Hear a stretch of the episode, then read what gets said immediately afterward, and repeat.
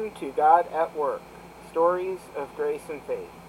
I'm your host, Chuck Groover, and today I continue with a look at the prominent figures in pretty much the start of the Methodist movement by looking at the life of George Whitefield. Whitefield was born on December 27th, uh, 1714, in Gloucester, uh, and attended Pembroke College at the University of Oxford, where he basically joined up with the Wesley brothers as part of what was then called the Holy Club, uh, with whom, again, with the Wesley brothers, he would work with later in life as one of pretty much one of the founders of the Methodist movement. In 1740, he traveled to North America, where he played a role in the Great Awakening, preaching services and revivals. As I mentioned, he was born on the 27th of December, uh, 1714, in Gloucester, England, at the Bell Inn, Southgate Street. Uh, he was the fifth son and the seventh, as well as the youngest child of Thomas Whitefield and Elizabeth Edwards. And he found a passion for and talent for acting in the theater at a young age, eh, which this passion and talent actually carried over with his theatrical theatrical reenactments of Bible stories that he would tell during his sermons uh, due to business at the inn declining because his parents owned. I don't know if they owned Bell Inn, but his parents were innkeepers. But due to business declining at the inn, uh, Whitefield didn't have really the means to pay for tuition at Oxford, and thus, thus he entered Oxford basically as what was considered a servitor, which was considered to be the lowest rank of undergraduate you could be.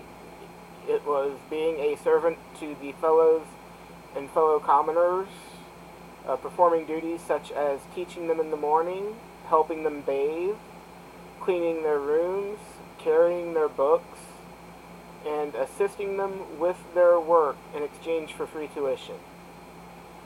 Uh,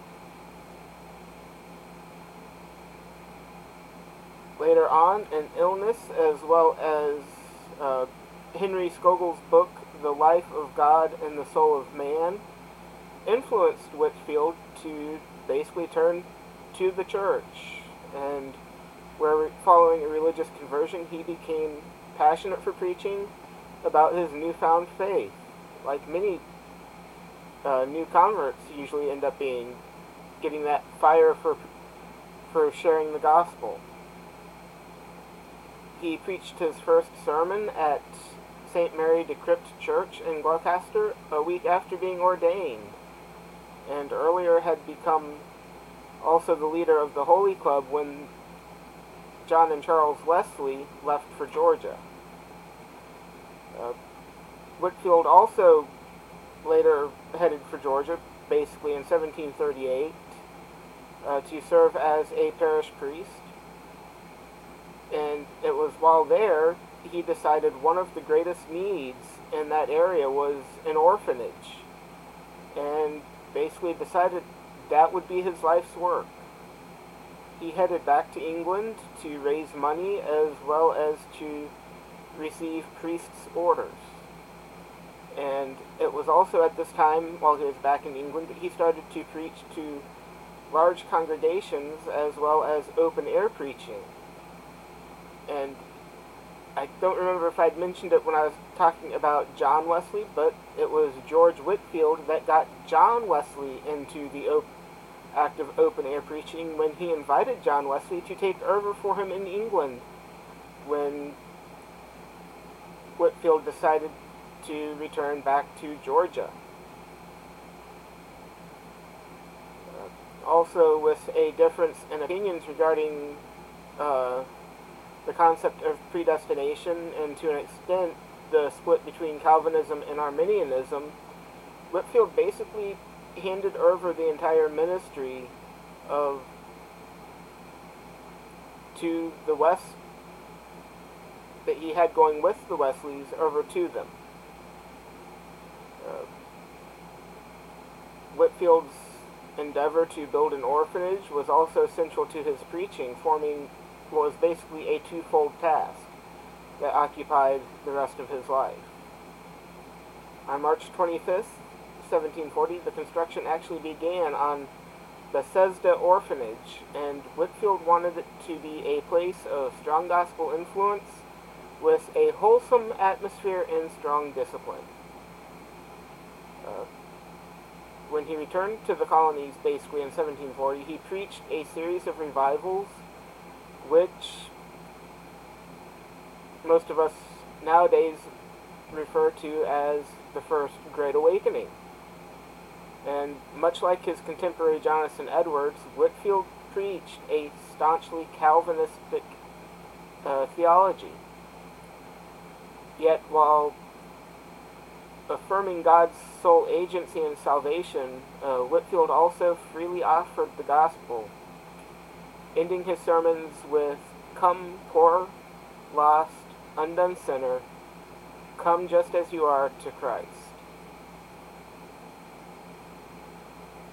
Uh, Whitefield married a widow by the name of Elizabeth James on November 14th, 1741. And after their 1744 to 1748 stay in the American colonies, she never really accom- accompanied him on his travels after that. Uh, someone who stayed with the Whitefields at one point, uh, by the name of Cornelius Winter, actually noticed noted uh, that George really was not happy in his wife, and observed that basically her death on August 9th of 1768 pretty much set his mind much at liberty. In 1770, at the age of 55, George Whitefield, in spite of poor health, continued uh, to preach, stating that I would rather wear out, wear out than rust out. And basically, being a person who did, as he stated, did not really believe in the concept of retiring. The morning after preaching in a field atop a large barrel, Whitefield died in the parsonage of Old South Presbyterian Church in Newburyport, Massachusetts, on September 30th, 1770. And upon Whitefield's request, John Wesley preached his funeral sermon in London. Whitefield was said to have left almost 1,500 pounds, British pounds, to family and friends, uh, deposited about 1,000 British pounds for his wife if he were to have predeceased her, and also contributed 3,300 British pounds to the Bethesda orphanage. Uh, the source of this wealth, which if you look at those numbers, might not seem a lot, but when you look at it in terms of today's values, what he left behind was roughly around 800,000 British pounds. Of, again, of which the, the source escaped Whitefield's memory, but that it, except that it had been left to him in a most unexpected way and unthought of means. Uh, there is pretty much more to Whitefield's life. Uh, a lot, there's a lot of controversy Uh, he had complex views regarding slavery, in which he did not view it wrong to own slaves, but yet he saw the treatment of slaves as being terrible. Uh, he faced numbers of con- controversies and op- oppositions from all different areas.